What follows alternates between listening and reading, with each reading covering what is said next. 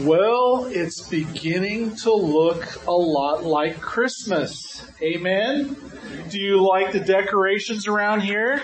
We can thank uh, Janelle and Shauna and uh, the volunteers who helped put this together on Tuesday. In fact, some of them were working throughout the week, uh, getting uh, office space uh, decorated and things of that nature. But uh, it looks beautiful, and so we are um, ready for the Christmas season. Now, I have a question for you. How many of you started playing Christmas music before Thanksgiving? So I, can I see your hands? Okay, before Thanksgiving. August, Allison says. how many, uh, well I know where how Allison's gonna vote in this, but uh, how many started decorating before Thanksgiving? Okay, well, a few, a few less, but uh, some of you are very excited about the Christmas season. Um, how many have decorated since Thanksgiving happened? Can I see your hands? Okay, that's a few more of you. Then how many have yet to decorate? Can I see your hands? and these are the procrastinators. Okay, well, you know, just um, just a little vulnerability, transparency, transparency on my part. I don't like decorating for Christmas. Um, that is, I am just not wired that way, but I am married to someone who loves to decorate for Christmas and enlist my support. And uh, so it, it, it's a struggle for me each year to be a living sacrifice to my wife in decorating for Christmas. And uh, yes, we are decorated for Christmas in our home. I think my mom scarred me when I was growing up as a child because uh, my mom loved to have tinsel on the tree. And I was not patient with the tinsel.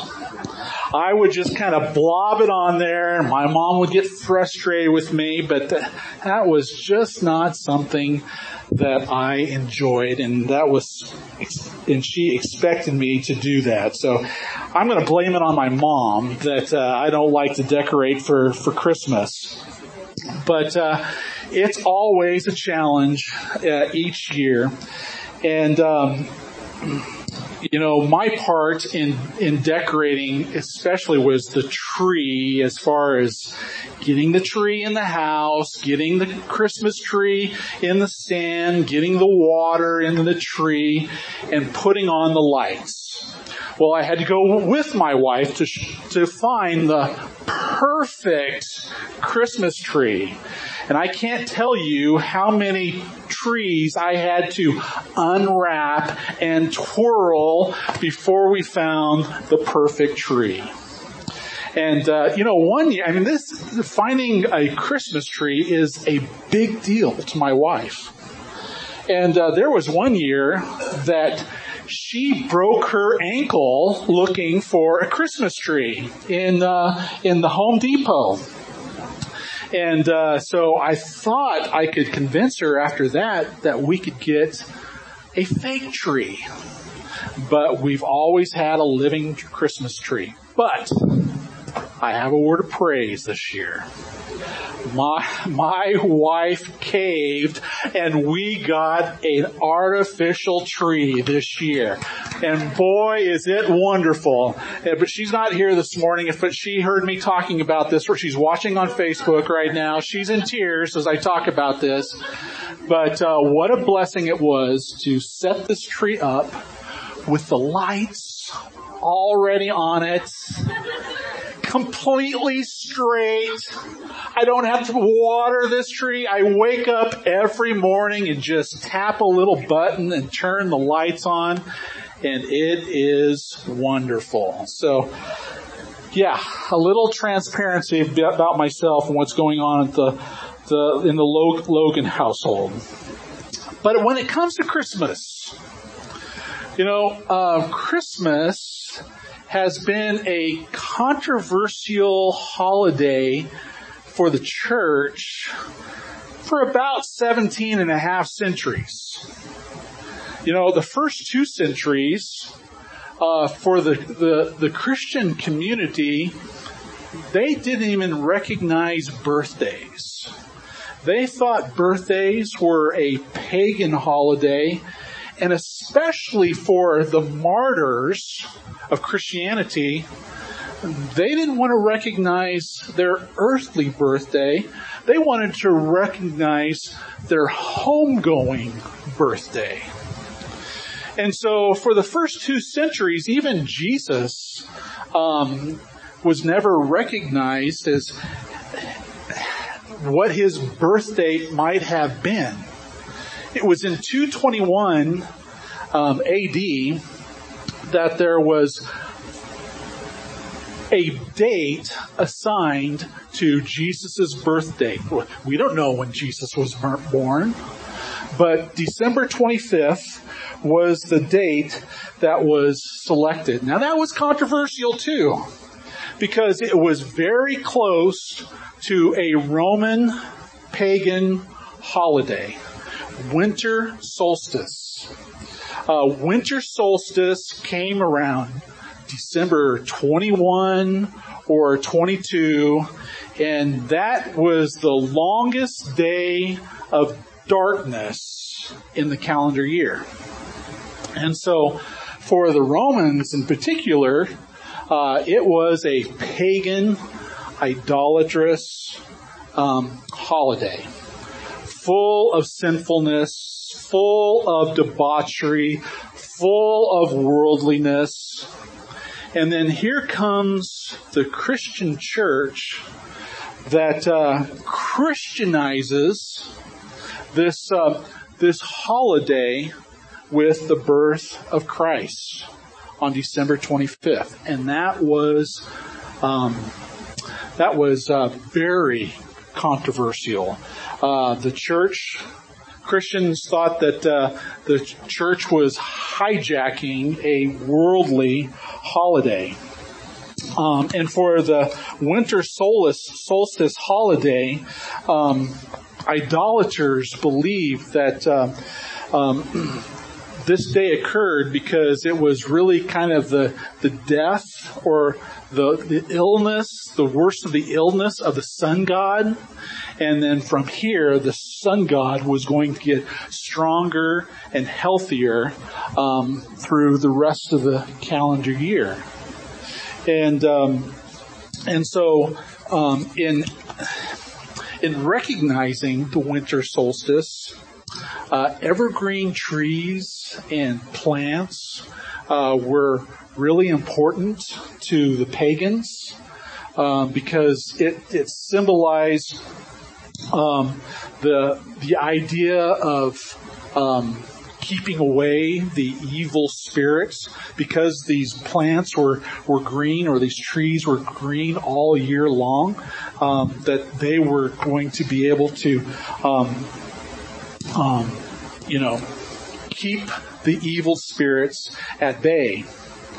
But here for the church, they Christianized uh, this pagan holiday. Now, as far as the evergreen and the Christmas tree, when did this become about uh, within the Christian tradition? It started in Germany around the 16th century. It wasn't described as the Christmas tree uh, in Germany. It was described as the uh, the paradise tree. And uh, they would take this evergreen tree and they would decorate it with apples. And uh, it symbolized um, the Garden of Eden and uh, the the fall of man and how man uh, rebelled against God and the fact that man uh, stands in need of forgiveness for having disobeyed God. And so that's where the Christmas tree began. And then um, the first light that was associated with the Christmas tree. Now we don't know if this is true or not, but Martin Luther one night was walking home and he looked up in the stars in the middle of the winter and he decided, you know what, um, a candle would look would look good on a Christmas tree. And so he went home and he tied a candle to the Christmas tree, uh, symbolizing what he had experienced uh, outdoors. Now, that's not something I would recommend any of you do, putting a candle on a Christmas tree, but uh, that's how that uh, idea um, supposedly uh, began. But uh, and so just talk about that for a, a, little bit because you know we're in the time of preparation for Christmas. And uh, with that thought in mind, I want us to look at Luke chapter 1. Luke chapter 1. And uh, in Luke chapter 1, we're going to look at Zacharias' prophecy over his son, John the Baptist. Um, John the Baptist prophesies that um, he will be the one that prepares the way for the coming Messiah, who is the true meaning of Christmas. It, it is, it is who Jesus is. It is the true me, Christmas is all about Jesus. And if we miss the reason why Jesus came, we're going to miss Christmas.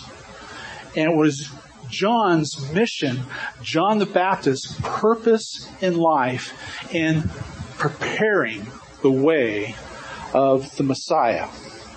So Luke chapter 1, uh, we're going to look at verses 7, 76 through 79 this morning, but just to set it up for a moment, um, two miracles, major miracles have occurred. Now, this is the first time that Israel has seen a miracle take place uh, for over 500 years. Probably the last miracle of the Old Testament was Daniel in the lion's den. And now here we are 500 plus years later and the next miracle has occurred. For 400 years, God has been silent. And this is the intertestament period between Malachi and Matthew. God did not speak through a prophet for 400 years. But in Luke chapter 1, two miracles occur. The first is with Elizabeth and Zacharias. Um, Elizabeth and Zacharias, they, they are in the elder stages of life. They are beyond the childbearing years. They had prayed their whole marriage um, existence for a child, but God never gave them a child. But here they are in beyond those years, and the angel Gabriel comes to Zechariah and he says, Your prayers have been answered. You are going to be, uh, there is going to be a son born between you and Elizabeth. And that actually occurred. Um, and so this is what happens with uh, uh, Zechariah and Elizabeth, and then almost six months later, the angel Gabriel comes again, comes to Mary and Joseph, and says to Mary that uh, you are going to be the mother of the Messiah. Mary says, how can this be? I am a virgin. I don't know a man. And the angel Gabriel says the Holy Spirit is going to come upon you and you are going to conceive and give birth to the Savior of the world. Mary hears this message, goes to Elizabeth, uh, she doesn't know who to turn to. Uh, the same the same experience has happened to her cousin Elizabeth. Um, uh, in that conversation, in that time with her, for uh, especially in the very beginning, when Elizabeth uh, sees uh, Mary Elizabeth is pregnant. She's almost six months pregnant now. And when she sees Mary, John the Baptist leaps within the womb of uh, Elizabeth. And she knew that uh, something very special was inside Mary. She was in the presence of God through um, through this baby who was growing within her womb. And so these are two miracles. Um, you know, when Zacharias was told that he was going to be a father, uh, he didn't believe it at the time. He was too old to be a father. God hadn't answered his prayer, because he didn't believe, uh, the angel Gabriel made Zacharias deaf and mute and he remained that way through the entire pregnancy of Elizabeth. And uh, eight days later, after uh, Elizabeth gave birth to John the Baptist, uh, the Bible says that Zacharias was filled with the Holy Spirit. You know, there was commotion. They were uh, circumcising um, the baby, and uh, they thought that they were going to name the child Zacharias, Zachariah. And uh, that was not to be his name. His name was to be John. And uh, through that commotion, when Zechariah couldn't speak, all of a sudden he was filled with the Holy Spirit and he blurted out, his name is to be John. So that's what has transpired in Luke chapter 1. And full of the Holy Spirit, uh, Zacharias has um, um, John, his, his infant son John, in his arms, and he speaks prophecy over this child. He praises God for what God is doing in this situation.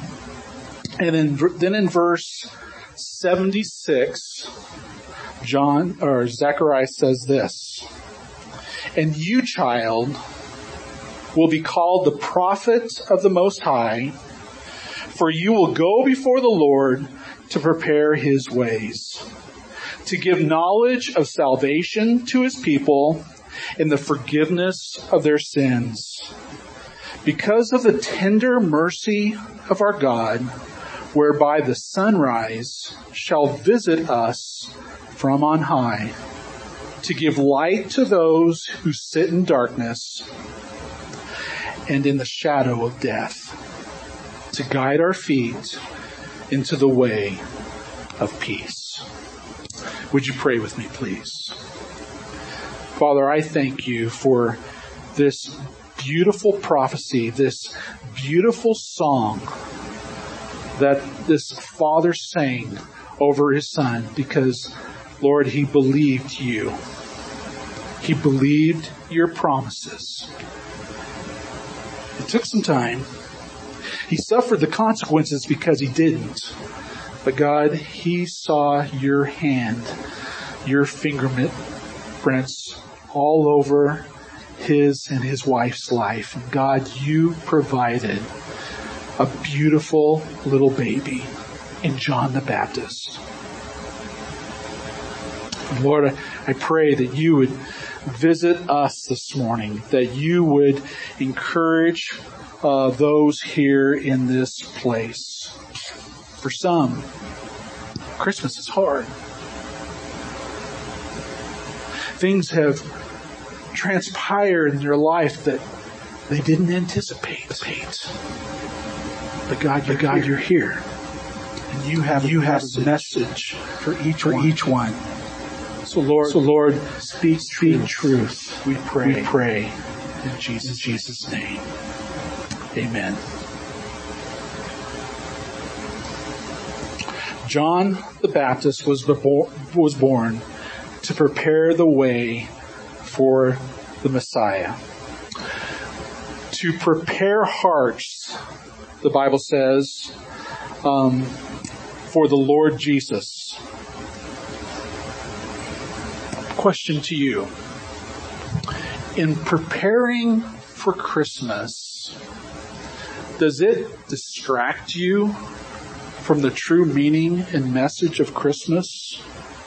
Or does the season of preparation and the season of celebration really draw you into the true meaning of Christmas? It's my prayer that your heart is prepared and that you're not stressed out and that you're not looking at your circumstances and seeing what's not, but that you see who God is and that He's here for every one of us this morning.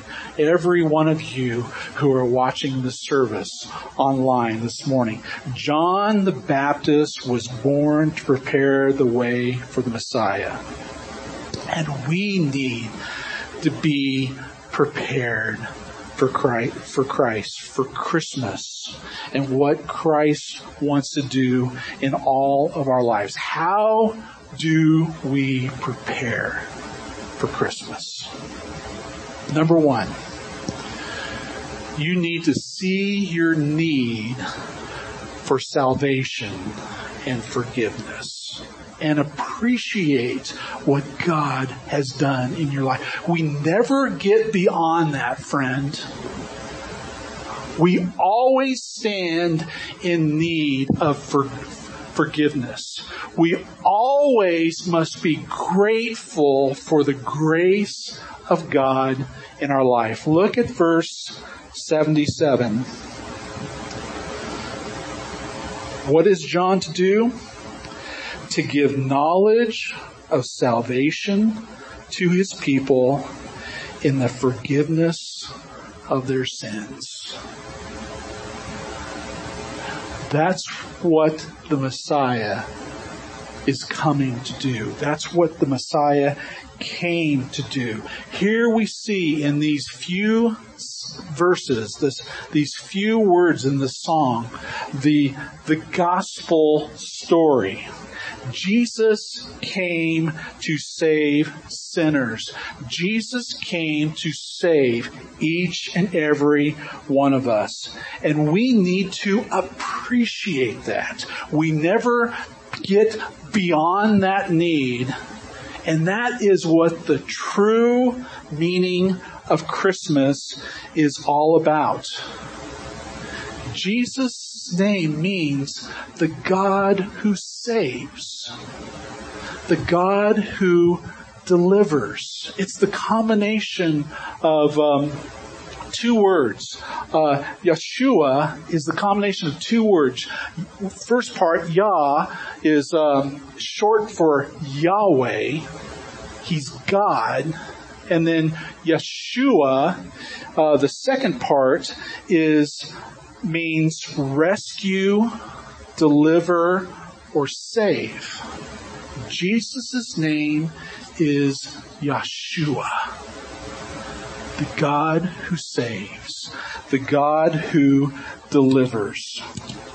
And so if we're going to be prepared for Christmas, my friend, we need to know or remind ourselves of its true meaning. Jesus came to forgive sin. Jesus came to save people. And it's only Jesus that can do that. You can't earn your own salvation.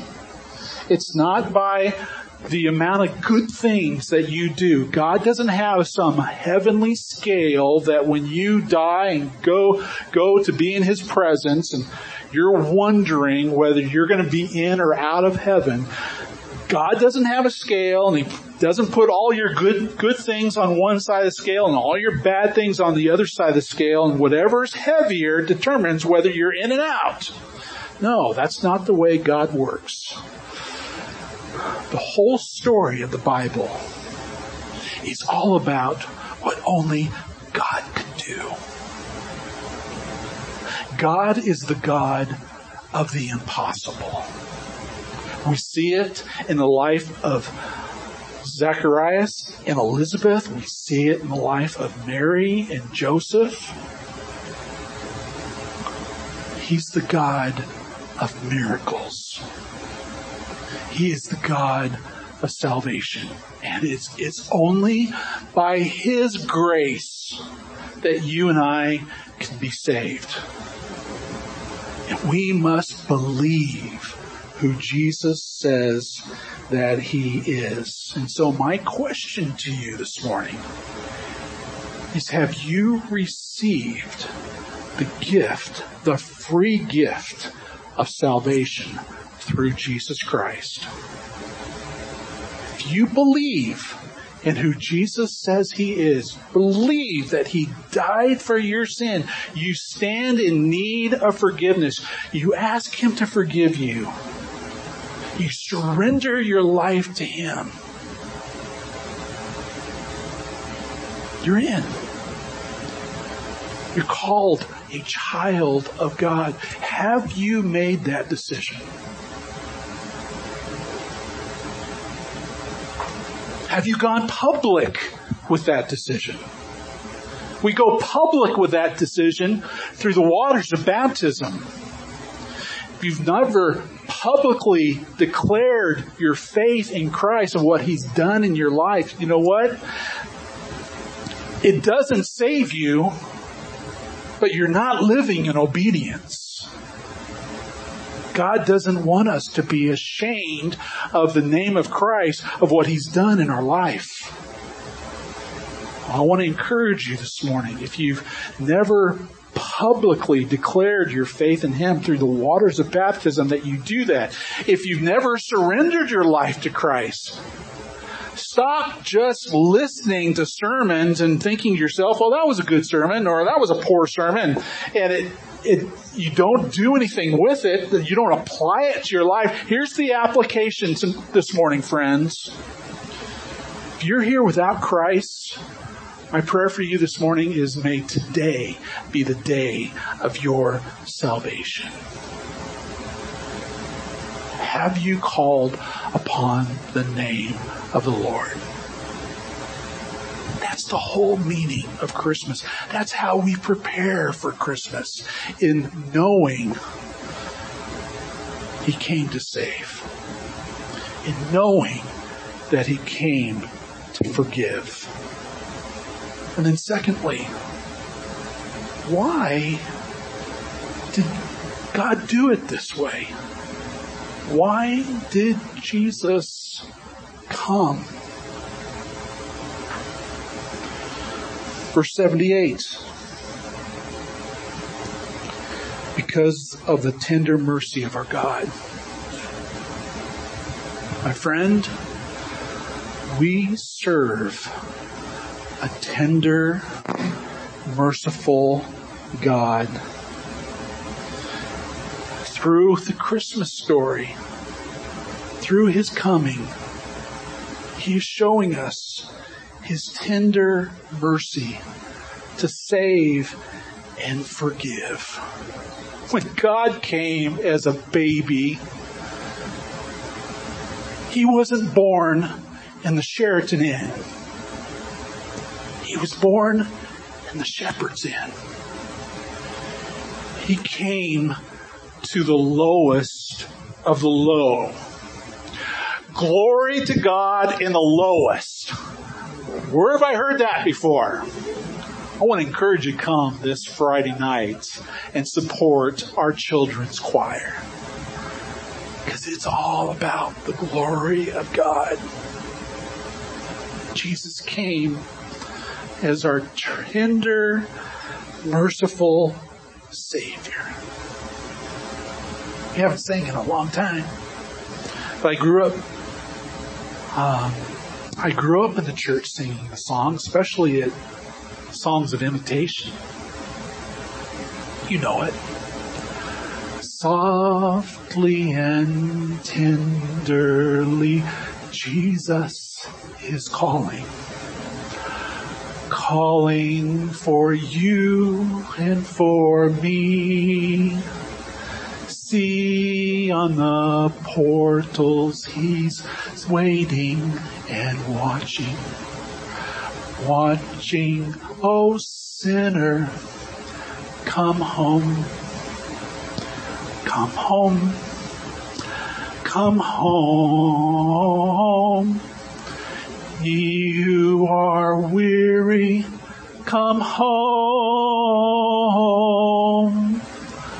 Softly and tenderly, Jesus is calling, calling for you and for me. That's our God. That's our tender and merciful God. How do we experience His tenderful mercies? Well, Mary, the mother of Jesus, in her prayer in Luke chapter 1 said, His mercy is for those who fear Him. My friend, fear Him. He is the God who is going to judge one day. But right now, He is the God who has come to save and to rescue you from the wrath of God that is directed toward those who reject Him. He's the tenderful and merciful high priest. Hebrews chapter 2 verse 14 says, Now since the children have flesh and blood, he too shared in their humanity so that by his death he might destroy him who holds the power of death, that is the devil and free those who all their lives were held in slavery by their fear of death. For surely it is not the angel he helps, but the descendants of Abraham.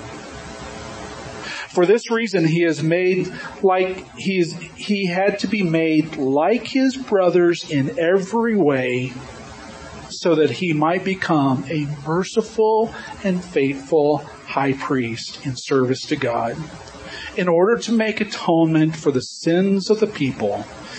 Because he himself suffered when he was tempted, he is able to help those who are being tempted. Hebrews chapter 2, verses 14 through 18. Our tender, merciful God had to become one of us.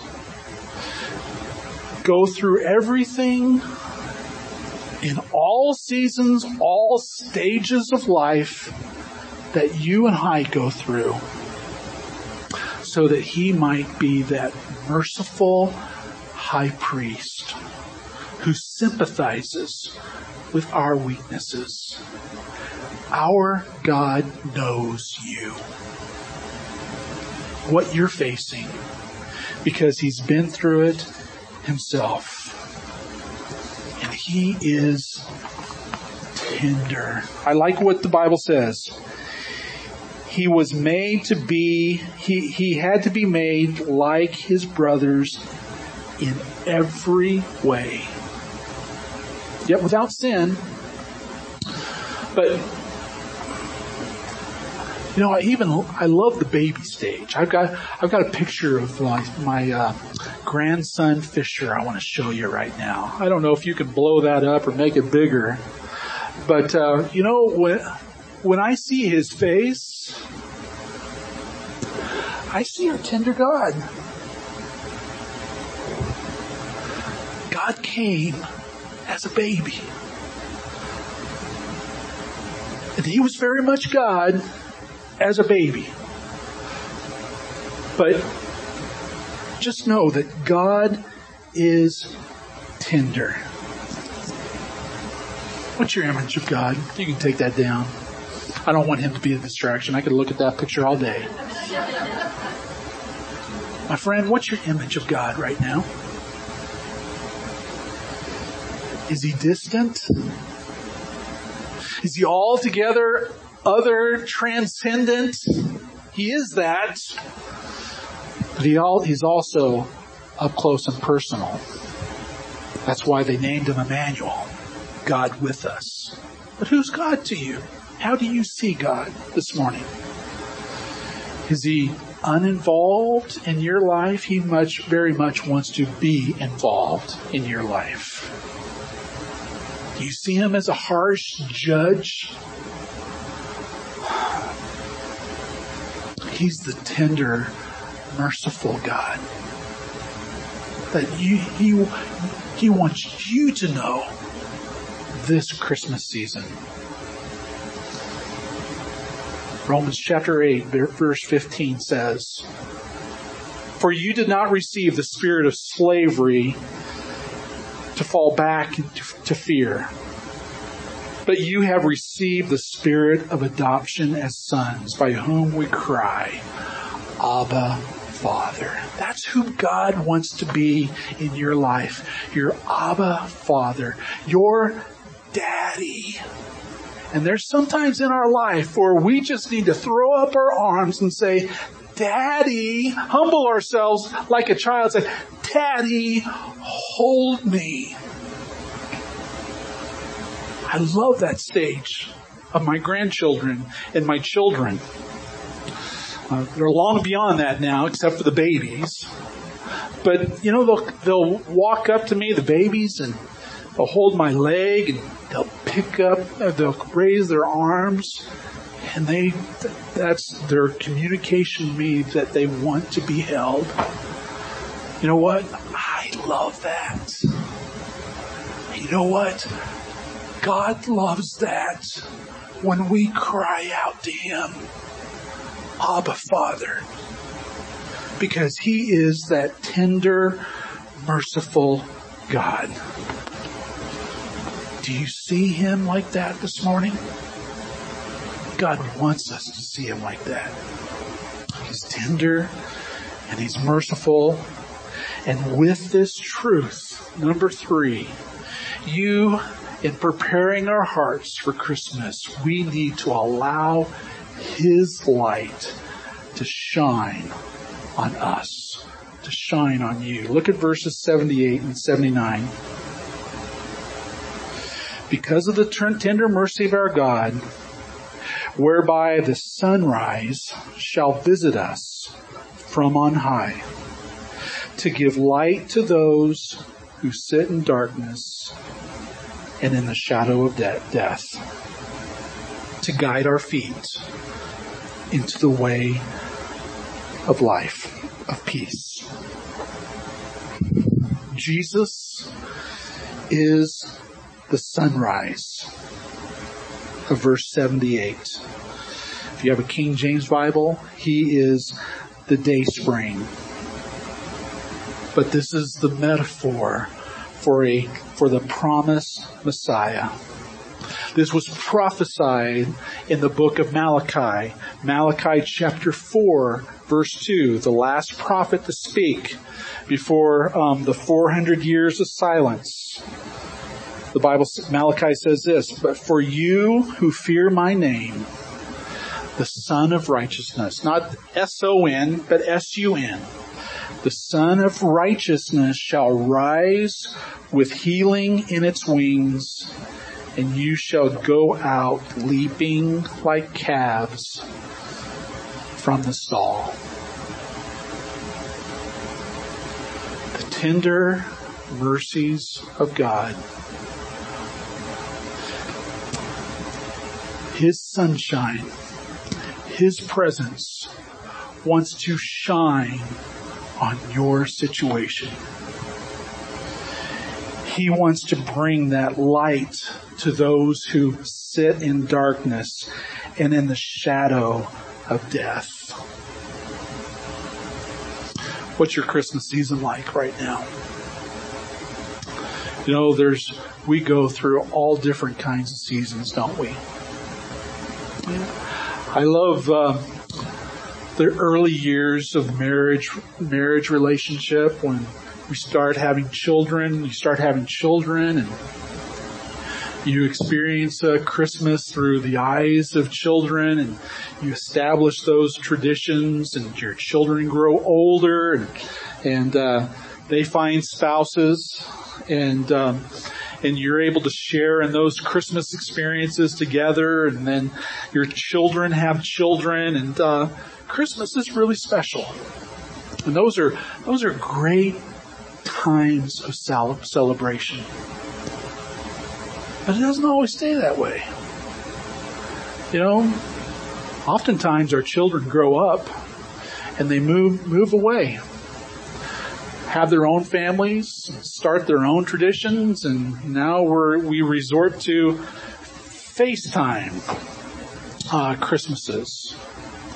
Um, you know, my wife's having a really hard time this year with her son Kyle and, and uh, Chelsea being up in Washington and and being so far from um, our our seventh grandchild Fisher.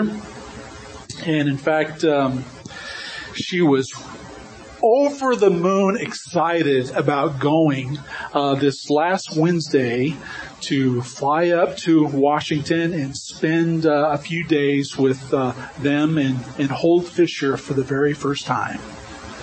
And um, Wednesday, she got on a plane, dropped her off at Las Vegas airport at eight o'clock.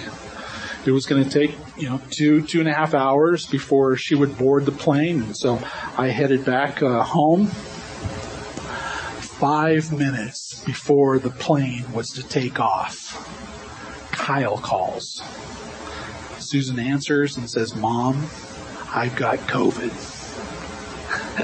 and she had to deboard the plane. Susan calls me and I have to, I'm 120 miles down the road and I have to turn around go and get her. When I get back to the Las Vegas airport, guess what? The luggage is still on the airplane.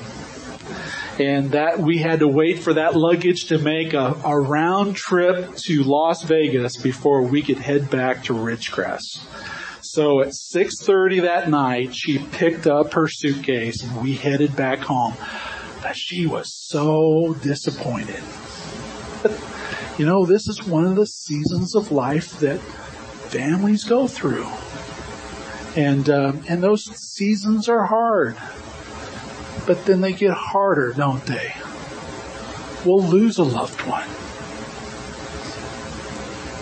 And in the loss of that loved one, we don't know if we can continue.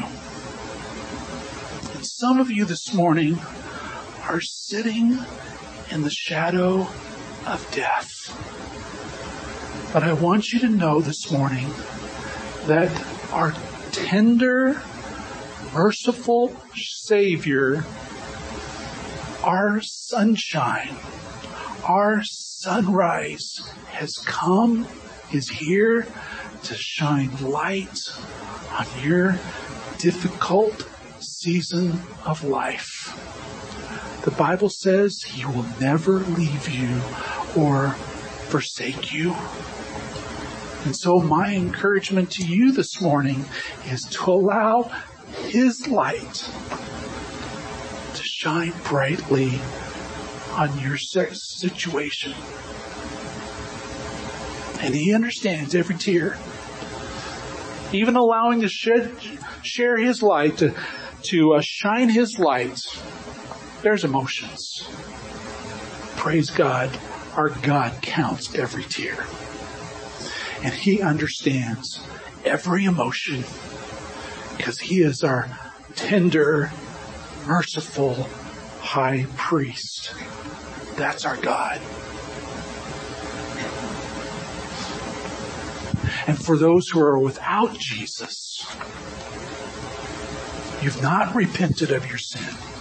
You've not asked God forgive, forgive for forgiveness. You're not sitting in the shadow of death the Bible says you're sitting in darkness. Hopelessness.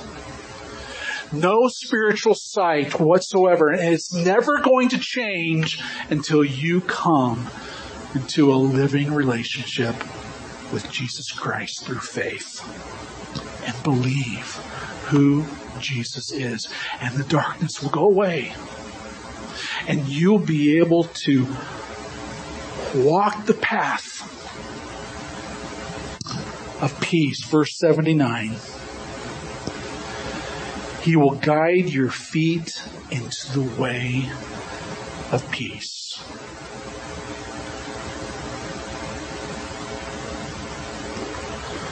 Are you prepared for Christmas? Do you know why Jesus came? If you're here this morning and you've never made that decision, may today be the day of your salvation. You need Christ. We all need Christ. We all need forgiveness, and that never goes away. Call upon Him. Surrender your life to Him. He's waiting. He's waiting for you to come home. You know, in just a minute, we're going to sing the song, No Longer Slaves. This could be your testimony this morning. Your song to repent of your sin and turn to Christ. And for others, you're not sitting in darkness, but you're sitting in the shadow of death. And God knows. And God is there for you. And as we sing this song, I want to encourage you that this, as you sing, that this be a declaration of your of faith, of who you know Jesus to be in your life, in spite of how difficult it is in this Christmas season. This was Zacharias' song to his son. Prophecy. The gospel story. And this is how, my friends, we prepare our hearts for Christmas. Let Jesus be that sunrise. Let Jesus be the sun of righteousness in your life. It'll be the greatest Christmas you will have ever experienced. Would you pray with me, please?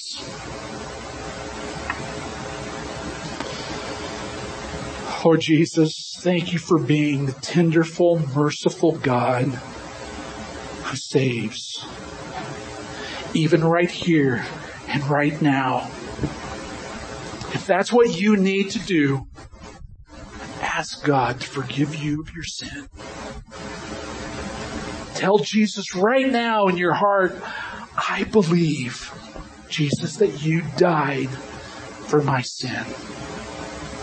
I believe that three days later, you came back from the grave. You conquered sin and death.